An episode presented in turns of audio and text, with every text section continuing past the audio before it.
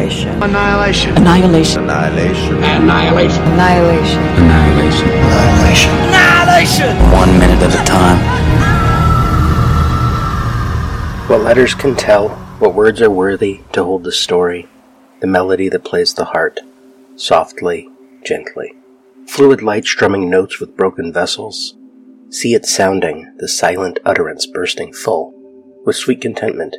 What letters can be faithful to this rhythm, making life? A monochrome rhapsody of colors, splendors laced with glory wine, waters in motion behind the echo, echoless, timeless, ever flowing drops into thirsting dust, natural, ineffable light and dark, a breathing harmony in the eyes of children, in weathered faces, filling up crying places with hope, real and deeply present. What words are worthy to tell of these wondrous times?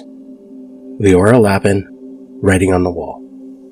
In the script, Lena examines a bag instead of finding the previous expedition's map and guard rotation. From the script, Lena takes a couple of steps further into the room. She's seen something, a couple of beds further into the barracks. There's something lying on the ground. When she gets closer, she sees it's someone's backpack. And she recognizes what kind of someone. Khaki. Military. Spec ops. Beat. Then Lena turns to the others. Lena, uh, guys, come and look at this. The others join her. Radek, whoa, someone else is here? Lena, was here. It's covered in dust. Thorensen, you think one of the other missions? Dr. Ventress, certainly could be. No reason to assume they weren't able to reach as far as us. Shepard, why would they leave their gear here? Thorensen, guess they left in a hurry. Lena opens the bag, starts pulling stuff out. Produces a wash bag, a scrunched up rain poncho, then a video camera. But we will get to that next minute. Minute 44 begins in the mess hall.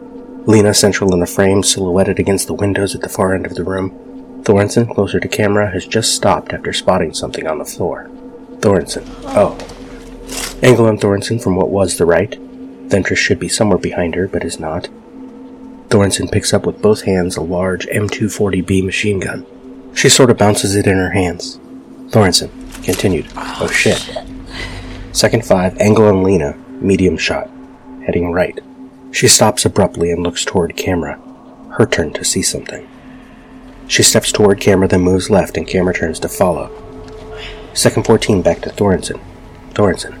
This shit is heavy. Can't carry this. This is a gun that weighs around 27 pounds on its own. A 100 round bandolier of cartridges would weigh another 7 pounds. Basic allowance per gun is 400 rounds. 7.62mm, belt fed, air cooled, gas operated, fully automatic, with a muzzle velocity of 2800 feet per second. According to the United States Marine Corps M240B medium machine gun W3I0003XQ student handout, quote, the M240B medium machine gun is a result of a Marine Corps search for a weapon that could fire at an extended range with greater dependability and accuracy than the M60E3. The search was not long, for the machine gun chosen was already in the Marine Corps inventory. The M240C and E series machine guns are found on the Light Armored Vehicle LAV and the M1 Abrams main battle tanks. The M240G is the first ground variant of the machine gun. The Bravo was not introduced until later on in the 2000s.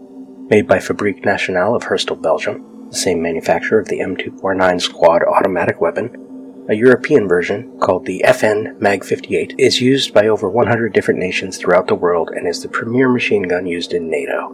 The M240B is fitted with improvements for ground mounting such as a forward heat shield, ammunition adapter, and a hydraulic buffer. The M240B is a battle-proven machine gun that has demonstrated many times the highest possible performance levels in combat throughout the world. End quote. Radek comes out from behind Thorensen as she speaks, heading to the right. Thorensen closes the cover assembly on top of the gun, moves the handle, and we cut second 18 to angle from behind a board of some kind, tracking right out from behind it, near the wall opposite the entrance. Lena comes into view, stopping in front of the board, staring a little too intensely. Camera moves forward past the board. We see Radek off to the left. Though barely lit, she seems to look toward where Lena has stopped. Second 26 cut to POV over Lena's shoulder on what might not be immediately recognizable as some sort of schedule made with pieces of masking tape. We will not see the schedule in its entirety, except from afar, What we will get to see between this minute and next is this. Two rows we never see up close, a group of three rows, Peyton, 1400, 0200, 0200, 0800, 0800, 1400, Meyer, whose name is crossed out, 1400 0200, 0800 to 1400, 0200 to 0800, Kane, 1400 to 0200, 0200 to 0800, 0800 to 1400. A gap, then three more rows. Shelley, 0200 to 1400, 1400 to 0800, 0800 to 1400. Taylor, whose name is crossed off, 0200, and presumably so on. We do not see the third name in this group.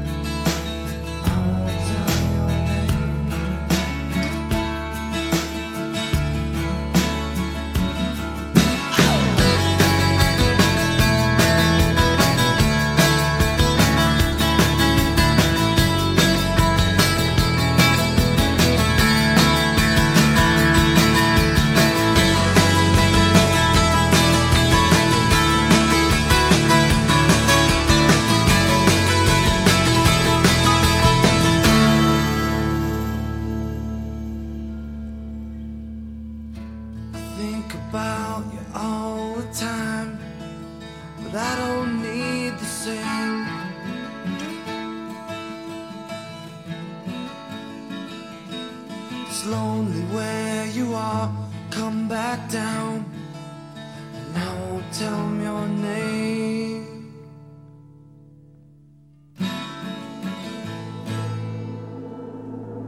Then two rows we do not see up close, then a single tape label and two longer strips below, but we never see these up close. A 12 hour block and two 6 hour blocks. 12 hours off perhaps, 6 hours on watch, 6 hours of other duties. There is no way to know how long the men were at Fort Amaya, why they did not move on right away, as this expedition will. Second 27 close on Lena, wide eyed.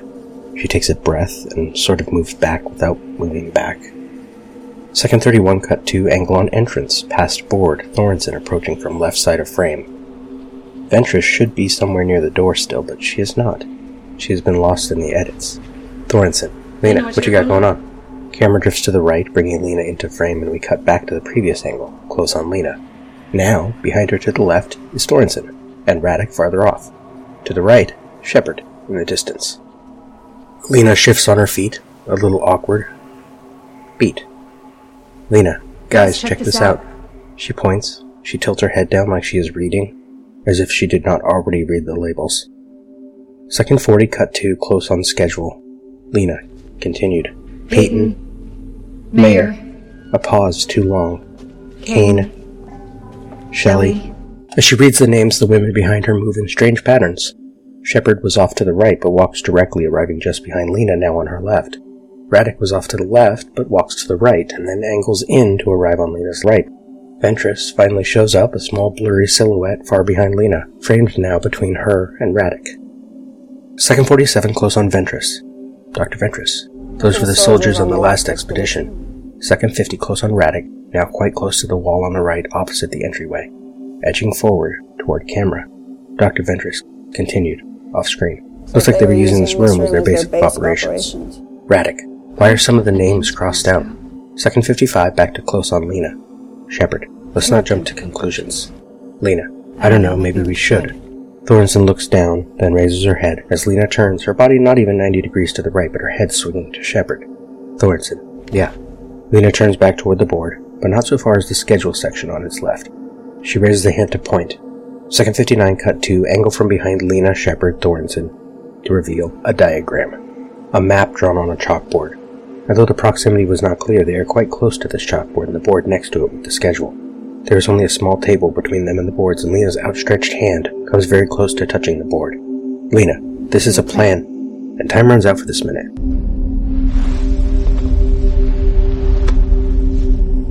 we spoke. What was it we said? Wordlessly watching, he waits by the window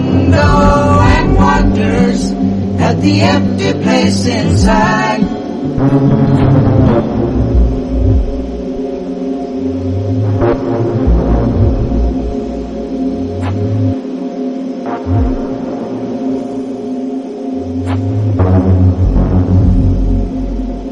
Annihilation is all we are. Annihilation.